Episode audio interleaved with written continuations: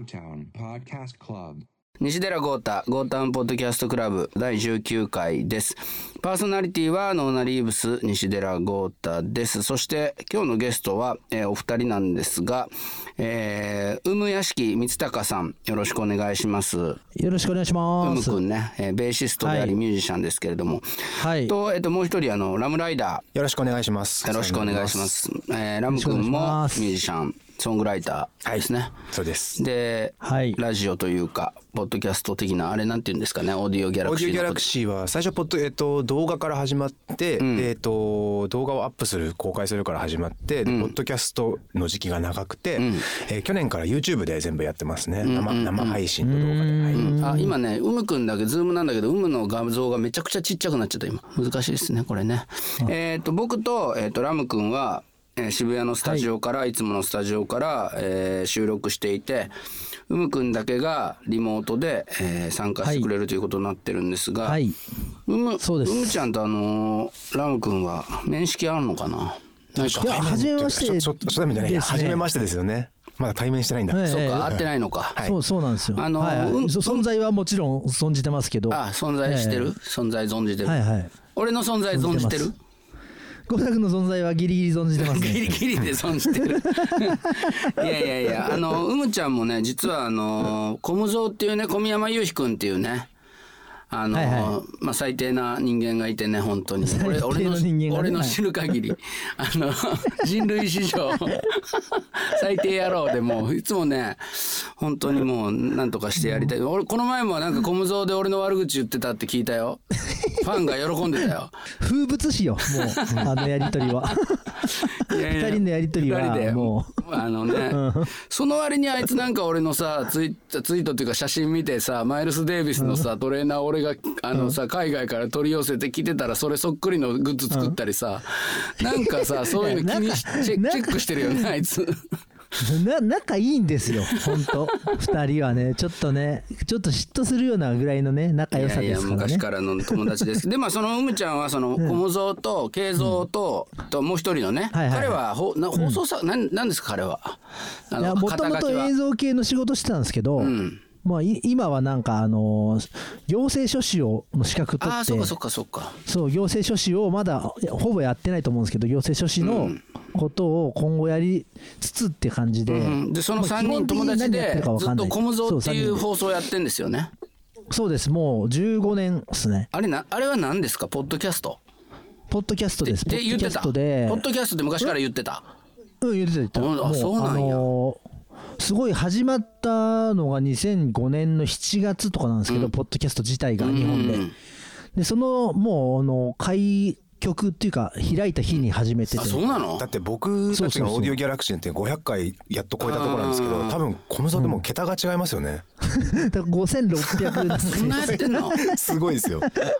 そうそうそう。聞かせてもらってますけどはい。俺俺俺も俺の悪口言ってる時だけ聞いてんのよ。もう俺にとってはもう悪口言ってくれたらもうそれがもう本当嬉しくてさ ありがとうみじたいな。ゃあなんかさ関西の話になるときあるじゃん。普通に何でもない話で。関西になるときにゆうひくんが関西人のふりをすると大体豪太くんの口調になってんすよ。で途中でそれ豪太くんじゃんっていうツッコミがもうもう一一連のお約束になってて。それをめっちゃみんなが報告してくれるから、まあ大体あの俺としてはあの俺の俺はもう大好きだからそうやって俺の話題になること自体どんな話題である？悪い話まあ題でも。一番多い一番多いですよ豪太くん出てくるの多分。あそうですか。いやその小無蔵も含めてあのもともとはビートクルセダーズってバンドにね僕一番最初はその時だったんじゃないかな。そうそうそうですね。出会ったのはね。で、めあのメジャーデビューする際にまた、えっと、メンバー変わったんでしたっけ？日高さん以外に。そうそうそうそう。そうそうでそこからいろんなミュージシャンやりながら、えー今ソロ出したんですよね最近。そうそうそう。また。まあなんか 2, 2回目かな。まあ厳密に言うと3回目なんですけど、ソロ音源を出したのは。そうそう。出して、まあなんかあのー、豪太君、もう俺結構ね出したら豪太君にね、あのーちょいちょい送ってるんですけど、うん今回も。よかったよ今回。せてもらって。なんてタイトルでしたっけ？えっとね、ナッツっていうタイトルで、まあ一人で、まあコロナ禍のこの状況で、まあなんかちょっと、あんまりライブもできないし、っていうのだったんで、ちょっと一人で、まあ曲をしこしこ作って、それを、まあドラム以外はほぼ全部楽器一人で弾いて、でそれをまあ音源にして12月かな？この間の。よかったよ。俺はこの前もらって聞いてあのシュシュガーベイブみたいなちょっとこう手作りっぽい感じの昔ながらのファンクポップソウルって感じだよね。いやまさにそんな感じですよ本当に。だからもうビークルの時のあのパンクとかメロコアのカラーはもう全然ないですうね、んうん。いや本当、シュガーベイブの今今版だけど全体的にちょっとずつなんかその、あの有無が全部やってるからなんかちょっとあの愛嬌あるっていうかあの全部の楽器やってるだけにこうなんかこう今聞く今の世の中の音楽の中ではちょっとその牧歌的なね その有無色がね、うん。ちょっと強く出てるっていうね、うん。そんな感じのうむちゃんなんですけどちょっとラム君にも聞いてほしいんですけど、はい。ララム君とうむちゃんっていうね、あの2人ですけど、はい今回に関してはちょっとうむちゃんがあのメインではいはい喋る回でで次回、はい。あのうむちゃんまた出てくれるらしくて、なので、はあのうむちゃんあの俺の中で最高のあの聞き役だから。ゆうひくんがパートナーに選んでるようなもんだからなるほど本当にだからちょっとその2回目来週はラムちゃん、はいラムくんのそのメインで、うむくんがまあき聞いてもらうっていうような感じに聞かせていただきます。してもらおうかなと、だからまあオーディオギャラクシーもそうだしそのコムゾーもそうだけどまあ今ここのとこね、ポッドキャストとかクラブハウスとか、クラブハウスの話もちょっと次回しようかなと思ってますけど特に、はいはいはいはい。なんか結構こうトークをしてみんなが聞くみたいなのがどんどんどんどん増えてきてる中でそれをまあ小ムゾは15年も続け毎日続けだからあれゆうひくんもす偉いなと思うけどね。いや結構働き者ですよゆうひくんはだよね。うん、まあお酒さえ飲まなければは全然。働かなくても食っていけんのにね。ね親の遺産でね。本当に口口が悪いとも違う。何なんですかねそのお二人の関係は。よく働くなと思って見てるけどね。いやいやいや。まあでもあのそうそうでもラム君もいろいろ今試してそうですねトライアンドエラーでやってますいろんなこと。俺もめちゃくちゃだから勉強になっててラム君はまあちょっと俺よりあの年下だからあのミュージシャンとしては後輩だけど、そういう意味でのメディアの中での、こうサバイバルの仕方みたいな部分は俺が追いつけない部分も山ほどあの新しいこととかもいっぱい知ってるんでだから素晴らしいですね、うん、だからちょっとや役に立つ放送にこれあのメディアで今どうしようかなと思ってる人も含めて役に立つ放送になると思うんですけどちょっと今回のテーマはですねあこの番組はですはいはいねさまざまなストリーミングサービスで世界中で聞けます。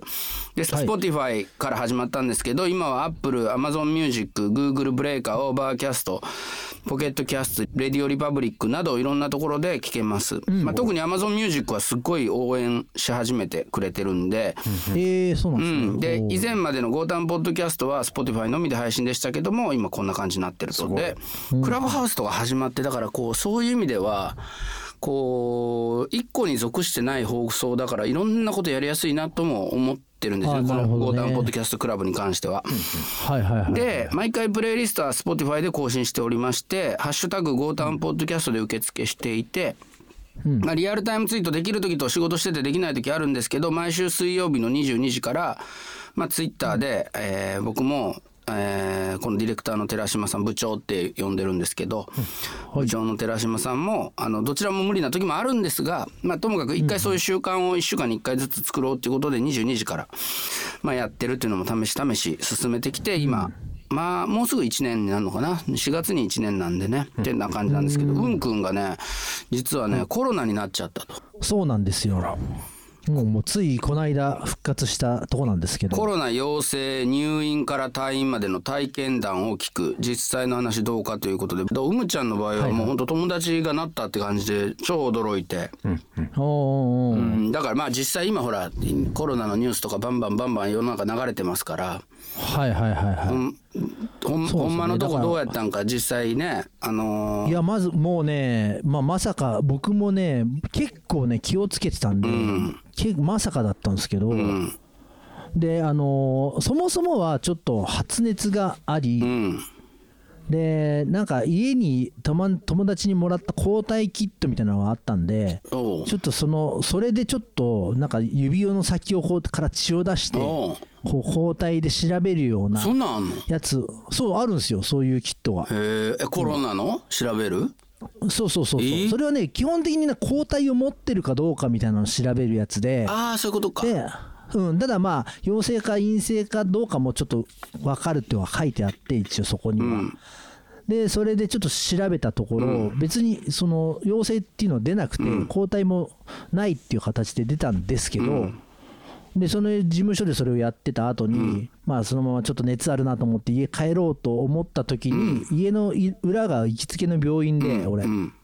で帰り時間見たらちょうどその病院がまだやってる時間だったんで、うんまあ、せっかくだからこのタイミングでちょっと見てもらおうと思って、うん。病院に行ったら、まあ、PCR しましょうと言われて、うんで PCR 検査したら、まあ、翌日コロナっていうことが分かってえどう思ったん最初？うわ最悪やーって。うわ来たと思って嘘俺かいって。そうその さあのまずそのい行きつけの病院のその先生がさ、翌日電話してくれたんだけど、ん。その時の声がもうとにかく暗いわけ。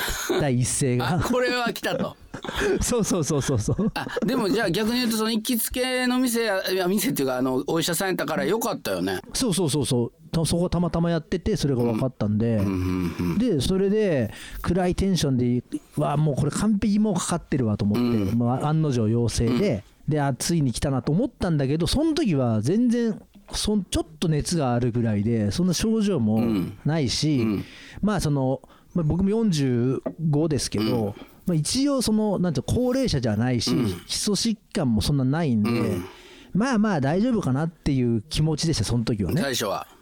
うん。うんうん、で保健所からも電話かかってきて、うん。まあ、しんどかったらここに連絡してくださいみたいな電話番号を聞いて、うん。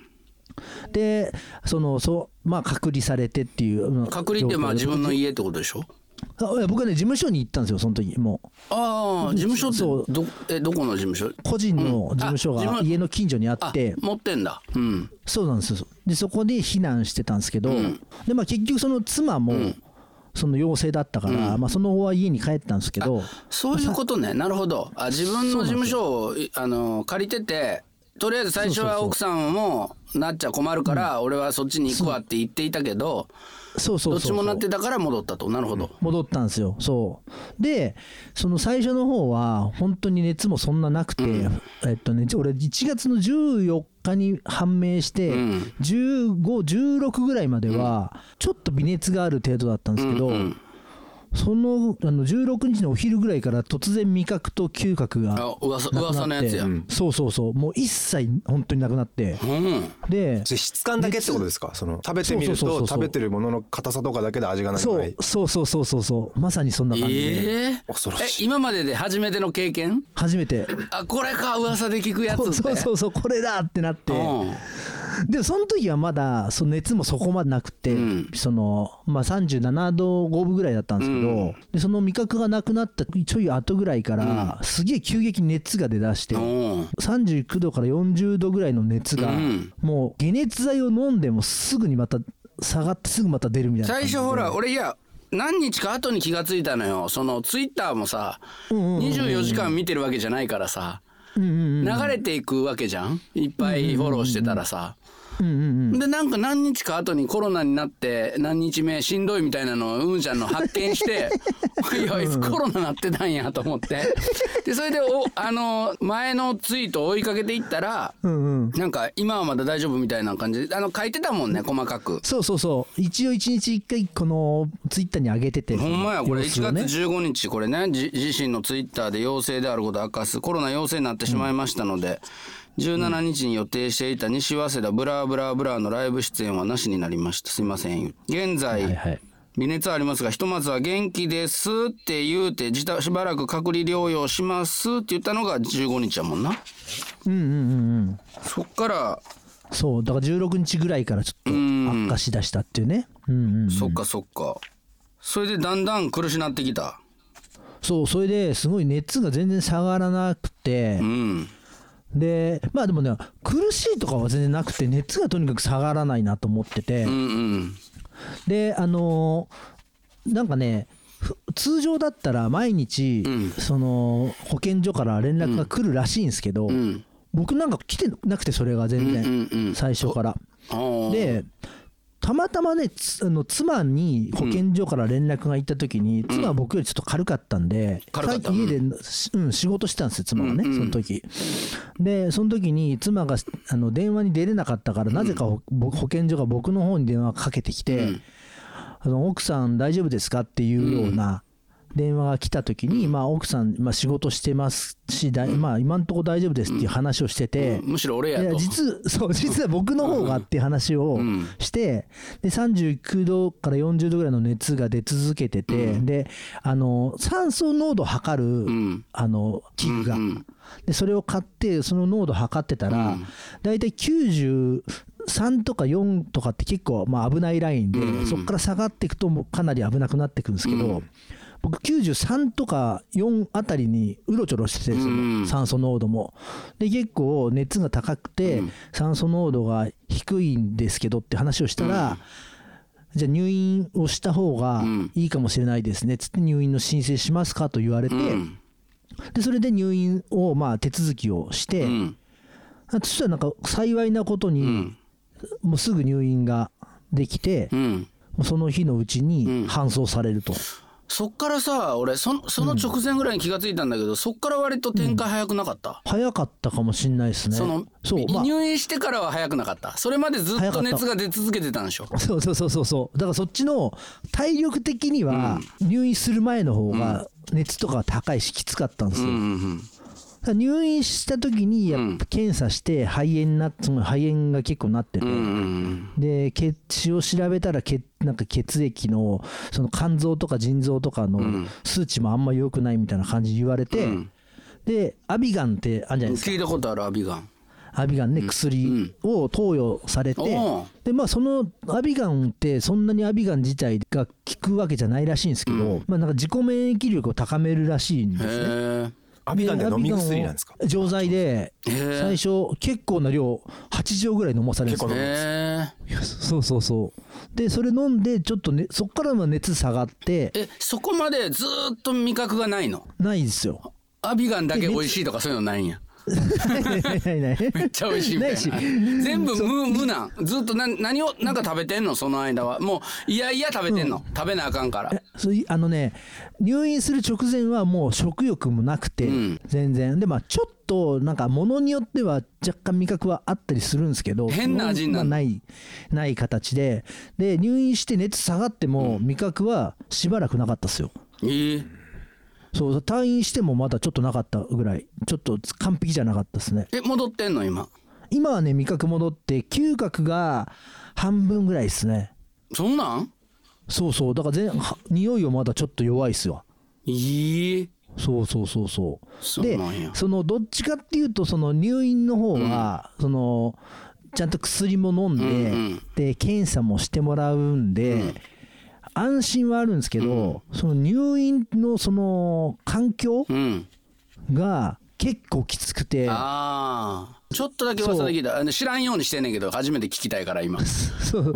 前半の部分の入あの闘病中の前半は体力的にしんどい、うん。で、まあ、肺炎だったけど肺その肺はそんな強くなかったけど熱が高いんで前半は体がしんどくて、で入院してからは熱下がってるんだけど、その入院のあまりの環境がしんどいしもう大変なんですよ。あそうなん？えそう。何コロナの人で治りかけの人が集ませられた部屋ってこと？そうそうそうそそう。うかそうか。相部屋で。ココロナの人と他の人は一緒にならへんもんな。そう全員あ相部屋そでみんなちょっと治りかけのしんどかった人がいるってこと？かのそうそうそう。まず一箇所に閉じ込められるわけですよ。うん。そう。でまあ、まあそもそもその入院にあの病院に行くと、エレベーターとかも、その一般の患者が使うのと、そうコロナの人が使う時で明確にこう分けなきゃいけなくうて、ん。でそれであの診察の部屋から病室に行くまでに小1時間待たされるんですよ。え？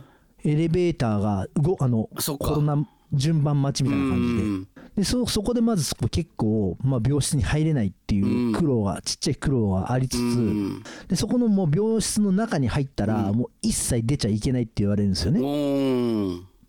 うんでもうそれはもう同じようなコロナ仲間たちがココロナフレンド。そこの コロナフレンドが、まあ、三4人部屋に3人いてコロナアミーゴと。うん。アミーゴたちがいるんですよ。で そっから出ちゃいけないって目。見て大変っすねみたいな感じになってんのみんな。いやそれがさ、もう完璧にまあカーテンで全然仕切られてるんで、うん。そのどんな人かは分かんないんですよ。おーあもうなんかプライバシーとかあるからそう一応。でそのなんでカーテンで仕切られてるかっていうともうトイレがベッドの横になんですよ。え？あもうもう何その死瓶みたいなこと？そう、うん。要は病室からうん。出ちゃいけないんで、うん。もえうか体ももちろん洗えないし洗面所はちっちゃいの1個あるんですけどえ？体は洗えないトイレはもう出れないみたいな状況で、まあ、一応みんな仕切りをして そのベッドの横に簡易トイレ置いてさ。マジで？そうそうそう。えでも結局その鼻効かへんから草とかもないってことか？そう。匂いはないんですよ。入院して全然それはさ。笑ったらあかんのかいすごい刑務所みたいな。そう刑務所みたいなマジで。そうなんですよ、えで匂いないから、にこっちは全然匂い、まあ、看護婦からすると臭いのかもしれないですけど、ん。その匂いはこっちはないんででトイレも一応、ま、あの椅子にの真ん中に丸く穴が開いてる椅子にうん。ゴミ袋を設置してあはいはいはい。シュッてでそこそうそこの中にするんですけど、うん。その後したらなんかねパウダーをかけて、あの被災地とかで使ってるやつ固めるパウダーみたいなあはあそうあそうそう被災地とかで使いそうなやつですね、でそれで固めたビニールを、ん。その縛って、ん。ベッドの脇に置いとくと翌日に取りに来てくれるというね。ベッドの脇に置いとくんや。そう。すごいな。ちょっと折れるな。ちょっと病すごいそれ ちょっと精神的に。あそう俺ほんまそういうの弱いからさ。デリケートな人間やから。マジ超本当に心折れるんで本当にそこ入ったら。でもこういう話を聞いといた方が若い人でもやっぱ気をつけようと思うんじゃないいや思うな。あそういやほんとねこれはねあでもそんな話になると思います。なんでテレビでしてくれへんのやろ？する？聞いたことないわ俺。いや、まあそんな見てへんけど。たことないですよ入院後の話は、うんうんうん。めっちゃいいや俺俺の印象ね今日今日聞くまでの印象は、そのコロナは治せへんけど、そんなあのー特効薬もないし、そのうむちゃんはその自宅療養せえって言われてたら肺炎になってしまったと。で肺炎めっちゃしんどいし肺炎は治せるやんか病気として多分はあのしんどいにしても。だから、入院できた段階で、その肺炎の症状を、あの栄養とか点滴とかすることによって抑えることができたことにより、割とら、そこは楽に復活して、その、病院に行ったらあかんって言われてた時より病院行ってからはとんとこてんてこハッピーなことが起こり23日 でやったよかったってまあその自宅療養に戻ったけどなんか病院行けていいことしかなかったぐらいに思ってた俺。そういうわけいやー結構ね病院の中がなかなかの過酷な状況で本当に。それやったらそうねそうだからもう本当に入院はまあしして安心な部分もあるけどできるんならしない方がいいなっていうのはね、あ思いますよ本当に。今めっちゃびっくりしてる人多いと思う、うん。そこでずっと働いてる人は今日も働いてるわけですもんね。まあほんまにそうよそうなんです今ねそうですよ。びっくりして笑ってしもたけどいやでもそれはちょっとヘビーやな。そう看護師さんとかも基本的に接触ないんですよ。もう検診と検温の時だけ、うん。ご飯の時。あとはもう全然もうあの隔離本当隔離されてて、物とかご飯の受け渡しも入り口の棚の上でやるあそうか感じなんで、そうかそりゃそうか。差し入れとかって受け取られるんです家族とかの。一応ね受け取れますね。受け取れるんですけど、それもなんか扉の前であの誰々さんって名前呼ばれて今差し入れ持ってきましたんでその棚の上置いときますっていうのをでその人が持ってきて出てった後のを確認してその荷物を取りに行くみたいな隔離だ。感じなんですよ。俺はなんか10年前に盲腸でさ11年前か入院したのよ近くの病院に、うんうんあの走ってたお腹痛いと思ってさうんうん。倒れてさ、でその時もまあ入院してんけどその後もう大好きやったんがさあの病院の中にコンビニあんねんちっちゃい、うん。うん。そこに夜お菓子とか見に行くの大好きやってんけどそんなんできひんやろ。全然もうあの隣のおっさんが間違って部屋から出ようとしてすげえ怒られてたんで。出ないでくださいってすげえいつ怒られてたからものあの感覚でナチュラルな感覚で出てしまうのそう。そうそうそう。ですごい。でやっぱそのかんもうねその部屋の中が本当にコロナ仲間たちしかいないじゃないですか基本的に。でも耳は聞こえる。ガサゴソガサゴソは聞こえるんや。音は聞こえるもんなもうすげえおならとかおなら？いびきとか、あいびき。うんもう隣のおっさんもおなら親父がいてすげえもうずっとおならしててその人が。あーきついな。おなら親父。いやおなら親父っていうそのなんつうのパワーワードは見たのよ文字で。ななんなんその人？なんで自分がおならしてること分かってんやろ？そう分かってるけどなんか分かんないけどとにかくこくのとにかくおならしもうしまくっててそのおっさん音がを出して？そう。でもう一人のおじさんはなんかもうちょっともうすげえかまってちゃんなおじさんで、もうなんかあのナースコールのボタンを背中で押しちゃってうん。看護師さんが来たりだとか、うんあのはその人は鼻になんか酸素つけてたんですけど、それが取れちゃってるのは取れてるとなんか分かるらしいんですけど、看護師あのナースの部屋から、毎回その取れてますよって直しに来たりっていうのを、もうちょっとわざとやってるかどうか分かんないけどそういうような、えー何人かまってちゃん部屋やおじさん。4人部屋で3人いたんですよ。4人部屋に3人いて1人はかまってちゃんで1人はおならばっかりしよう。おならをそうそうそう。最悪やん。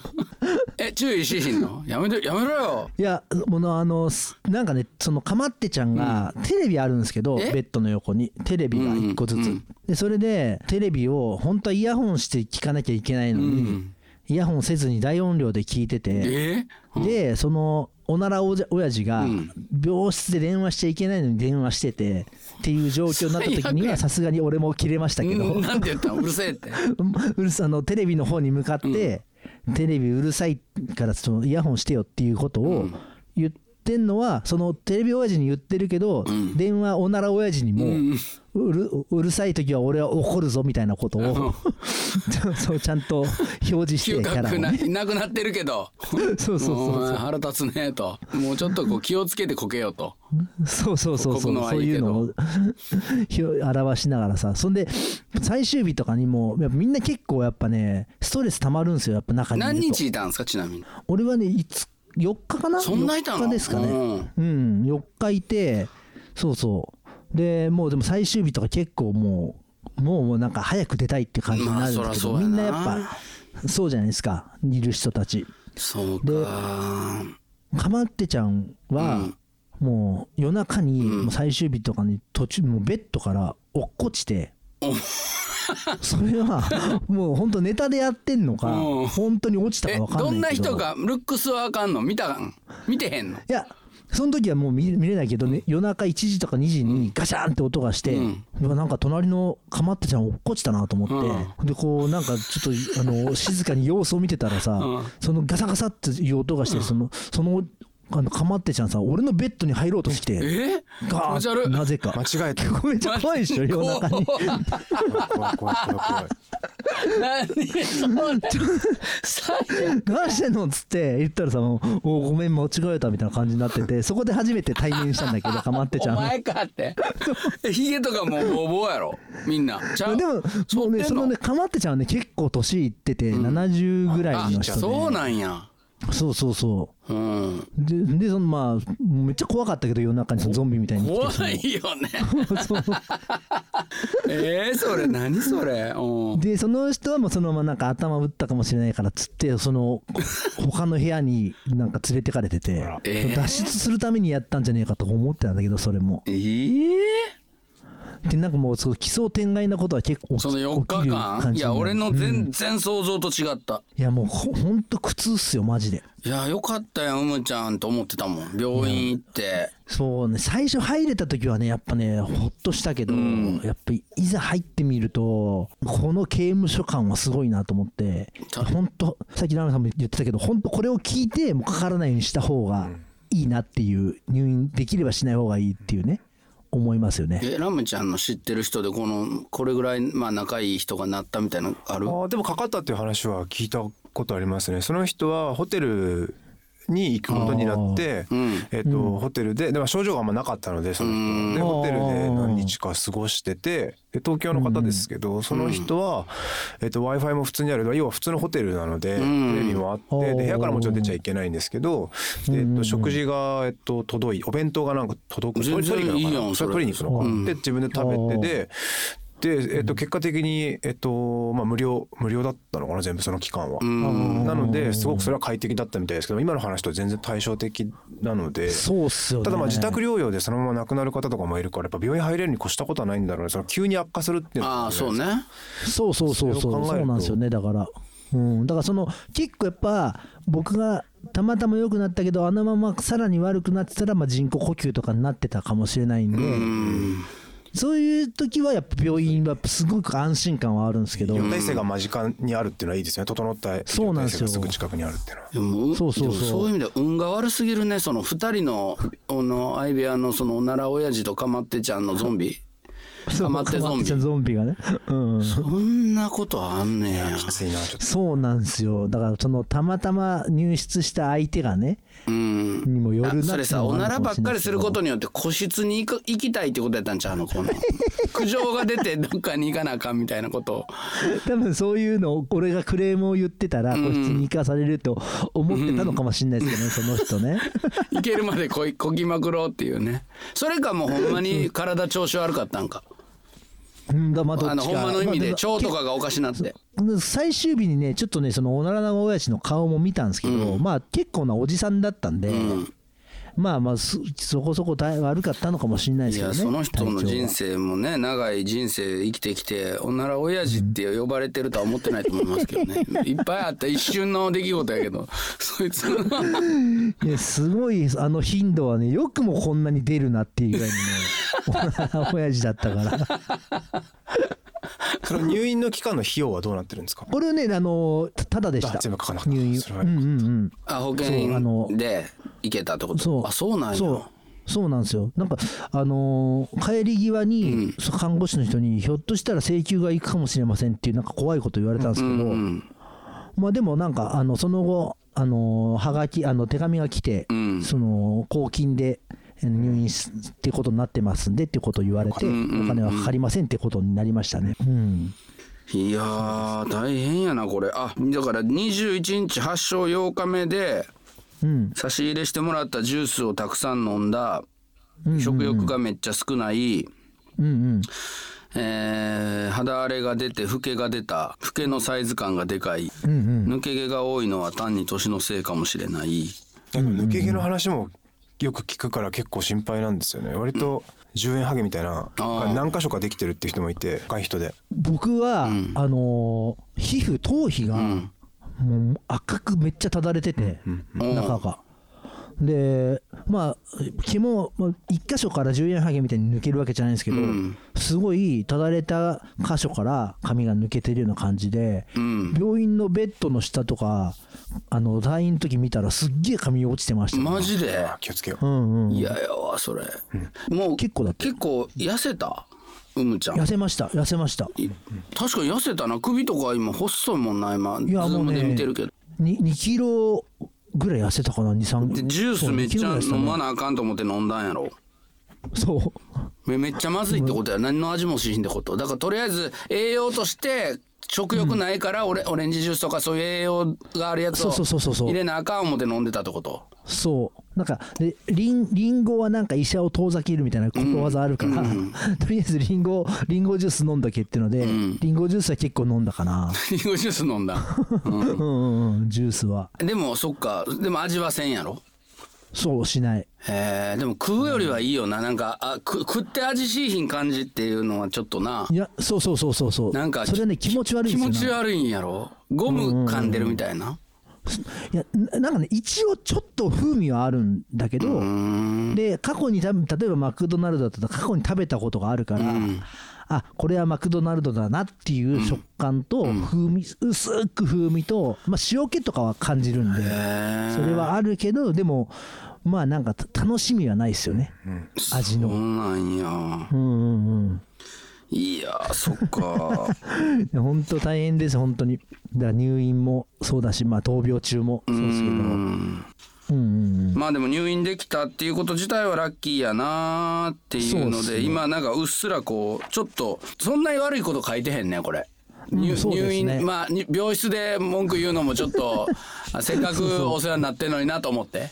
そうあとその病室に入ったら、そのその病室内の写真とかは SNS とかに上げないでくださいって言われて、うん。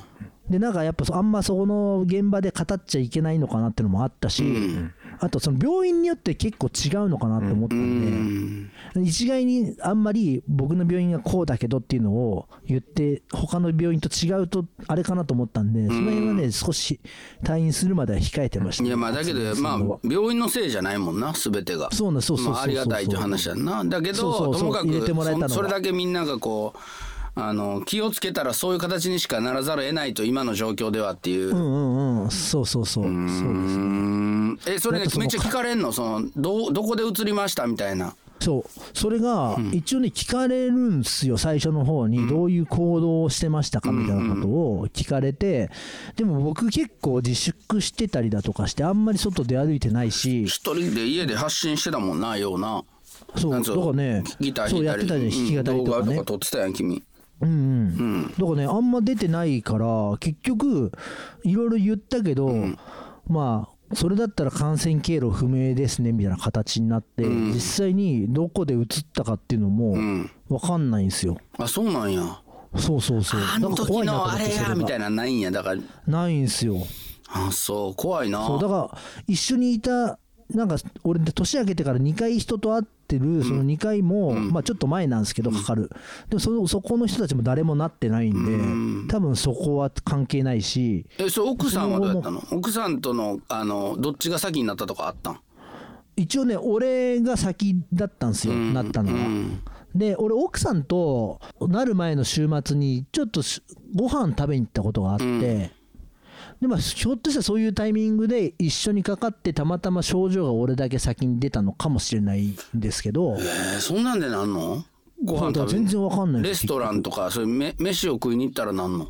なったかもしれんの？いやうん。とかあと本屋さん行って本をも買って、まあ、ひょっと俺の予想なんですけど、俺ね右目だけなんかねその後遺症ですっげえ赤くなっててう、うんでそのひょっとしたら本を買った時に、本にそのた、まあ、みんな立ち読みするマジで？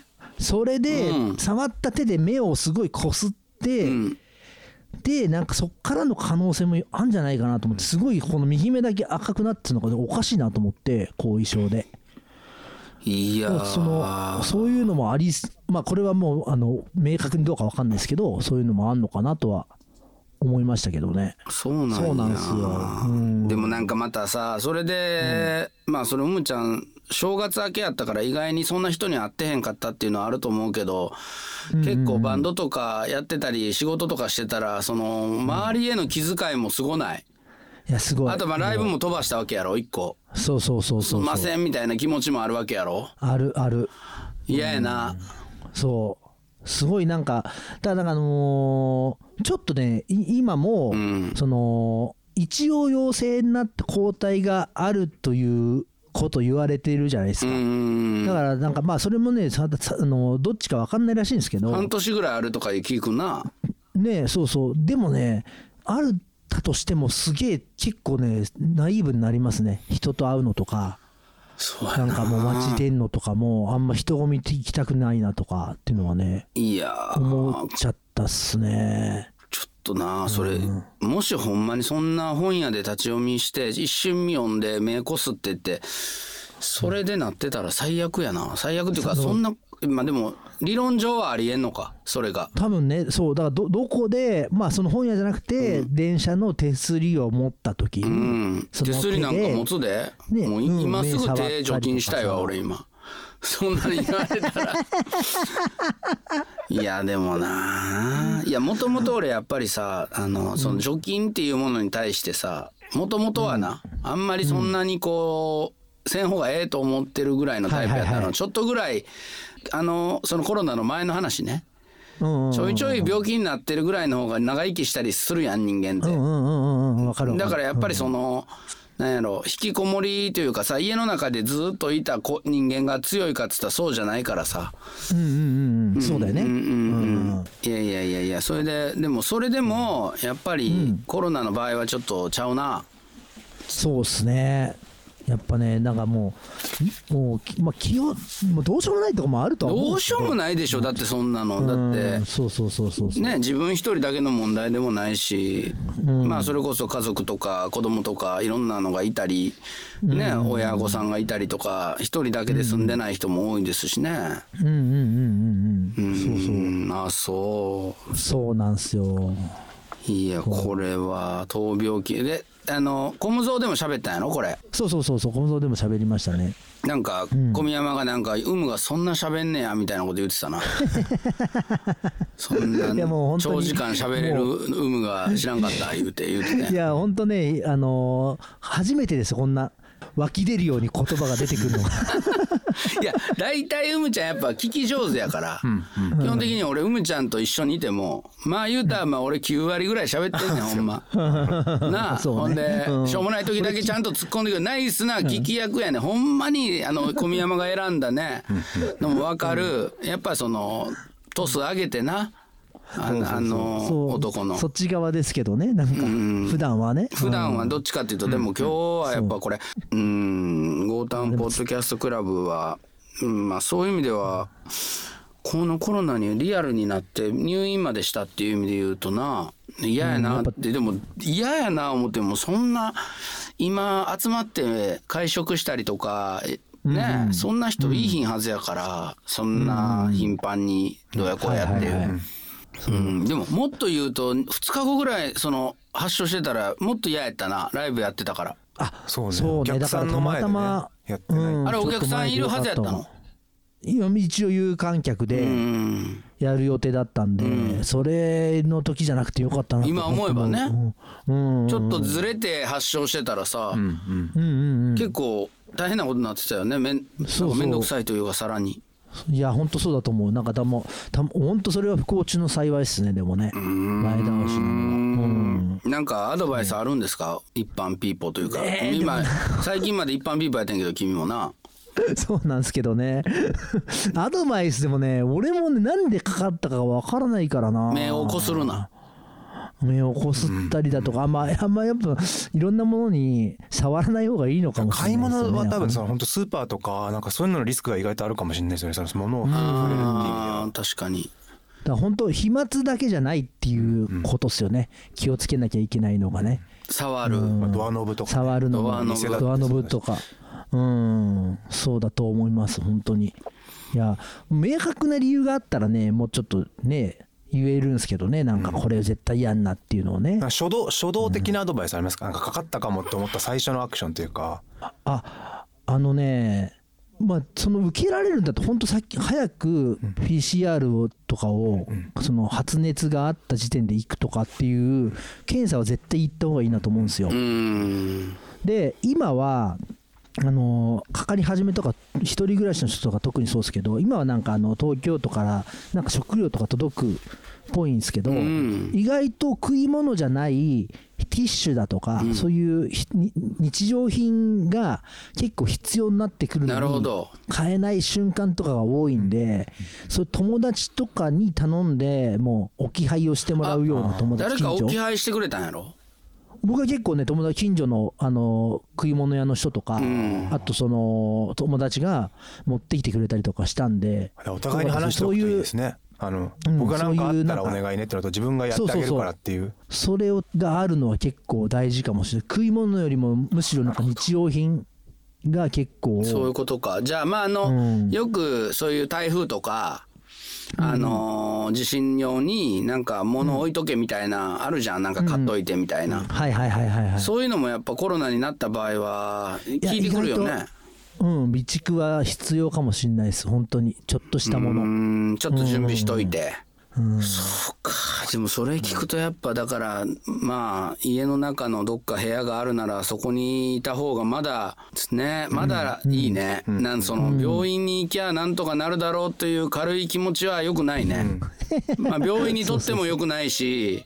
そうそうそうそうそう。まあでも最初はだから家にいたんだもんねそれを思ってね。そうそうそうそう。でまあその本当はもっと早く入院した方が良かったのかもしれないですけどたまたま僕はその保健所から連連絡が来なかったんで、うんまあその下手すりゃまあそのまま放置されてた可能そのなんていうの？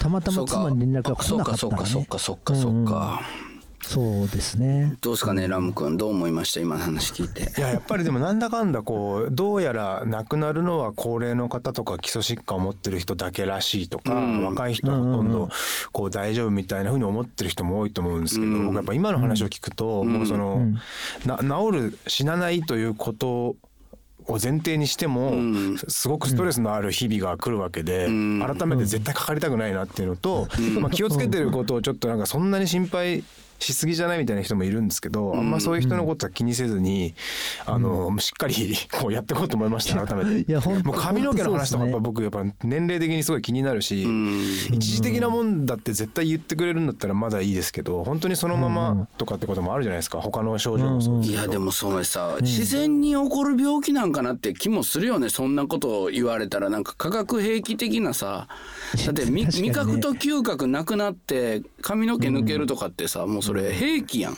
まあほとんど。恐ろしいですね。なんかそういうね、なんか一般的な病気って感じねなそう。んかだしなくない？本当はなんかねウイルスとかって頭の方とかにはいかないらしいんですけど、うん。やっぱそれがその特別だから髪抜けたりだとかっていうのがあるらしいんで、って考えるとちょっと自然 不自然な感じはしますよね。ね気をつける、うんうん、いや気をつけるけど難しいね。まあでも少しずつねワクチンも始まるし、だん。だんねねそうそうそまあ今ちょっとね、僕もあんまりこの細かく追っか追っかけてるわけじゃないですけど、減っていきますしね、うねそう。まあでも,、でも本当に、ね、今減ってるいってるんでしょ、まあちょっとずつかかってる人はび微妙にね。減ってるみたいですよね、でも本当軽症だと言っても結構ひどい症状にもなるし、本当かからないに本当越したことないなっては思いでもさじゃあ病気になコロナになりましたってなってさ家にいた時はさめっちゃググググったりするわけでしょ？調べたりするでしょ？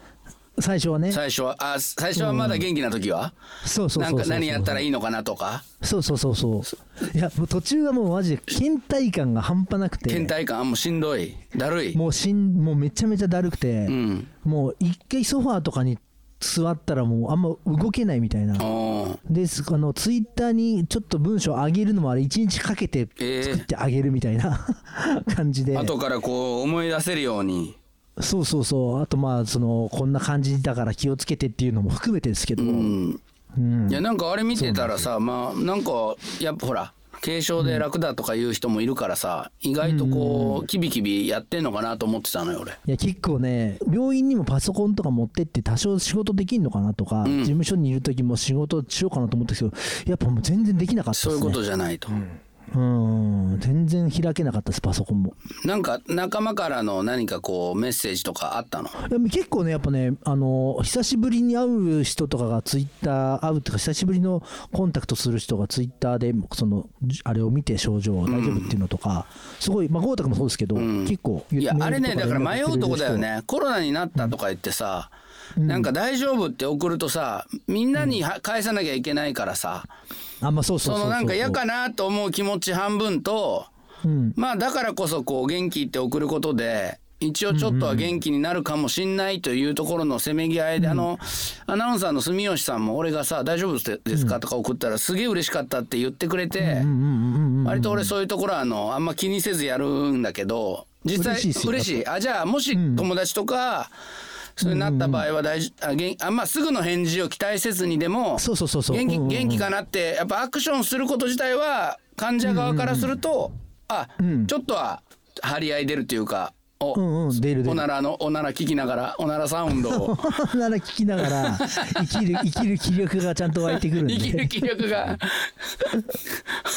ゴタンポッドキャストちょっとお前治ったら出てくれよっていうのを送ったのよ、そのもう元気で。ででほんとすぐ読んでんねんけど、おなら聞きながら出る出る言うたんや。そうそうそういうのはやっぱ言ってもらえた方まあね、が励みになりますまあそりゃそうだよけどね、あそっか。じゃあまあ一応そこはね気にはしてたんで、そうかな。でもほんまに、ちょっとねでもその間にねちょっと次のまた話ね、あの、はいはい。次回の話のちょっとこう導入みたいな形になるんですけど、はいはい。そのうむちゃんがこう倒れて入院して出てく、きたのが1月26日でしょ？はいそうですね6この時にね、またそのコロナとね同じぐらいねまあある意味ちょっと俺たちの音楽業界というかエンターテインメント産業を震撼させるものが日本に上陸したんですよ。おうおうおう。それがクラブハウスですよね。はい。はいはいはいはい、うん。俺ら1月27日にラム君がのクラブハウスやるって何？みたいな感じで誘ってみたいなことツイートしてて、うん。うんうんで俺ラム君に「それ何何何?」って言ったら「招待制の SNS です」って「豪太さん招待しますよ」って言ってくれて「えマジで？ありがとう」言って。うんへ1月ー27日に始めたのがそのクラブハウスっていうなんなんていうんですかしゃべる SNS 音声型 SNS ですかね。でそれがさそのコムゾーンもそうやけどさ、まあ、この「ゴータウンポッドキャスト」もそうですしそのオーディオギャラクシーラム君のもそうですし、なんかこうまああともっと言うとラジオばラジオ番組とかテレビ番組とか、まあまあ YouTube とかもいろんなものありますけど、うんうん。まあ、人生ってさ言えばこう時間の使い方というか、時間の取り合いなわけやん、はいはいはい。どんな有名人でもさお金持ちでもさ、うんあの24時間でな365日っていうのは変わらへんわけ同やじですからね。うんうん。うん。それを言うたら70回か80回かちょっとまあ最大でも90とかそんなもんでしょまあ言うたら、それをその使い合って生きて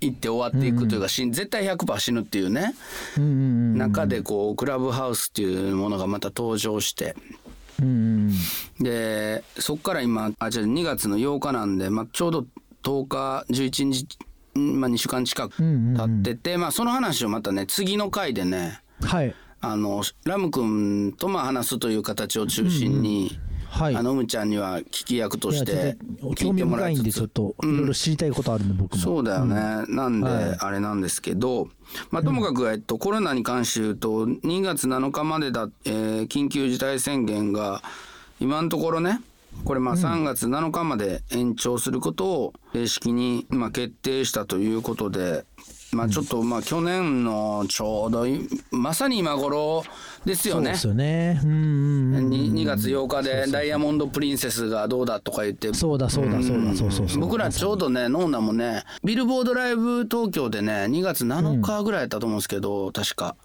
あのーライブやったのね、あのその時はコロナが、あのーダイヤモンド・プリンセスで大変になるみたいに、やばいやつやみたいなノリやってんけど、うんうんうんまあライブが中止になるようなことは全くなくて。うん。まだその頃そうですよね確かね。うんでまあ、本当尊敬してる編曲家の船山元樹さんのとか、それから小林克也さんの「ベストヒット USA」に来ていただいたりしてまあ楽しくライブやってこっから今年もやります言うてて、で2月14日にバレンタインデーの日に仙台で、あのちょっと飛び飛びのライブを1回だけワンマンライブして、うんうん。まあそれ仙台なんでそんなに広いライブハウスじゃなくてそこは。うんうん200人ちょ強ぐらいのクラブ級よりちょっと大きいかなぐらいのとこで、まあ言うたら密なうんうん。こうソールドアウトしてたんで、うんで東京とかよりは狭いライブハウスでもう楽しくやってうんうんだからそっからパタッとライブができひんくなったから、まあ、ちょうど丸あまあ配信ライブとか、まあ、有観客でも12月にはやりましたけど、まあ、俺らミュージシャンにしたら、まあラム君のやったら DJ やと思うけど、うんそういうのがほんまにあの普通にできひんくなって丸1年ぐらいやねんな。そうですね。そうですね。うんだからまあそんなこともひっくるめて、えっと次回、えー、梅屋敷光隆君うむちゃんと、はい。それからムライダー君に、はいまあ、来てもらおうかなとまた思っておりますので、引き続き、えーよろしくお願いしおます。願いします。よろしくお願いします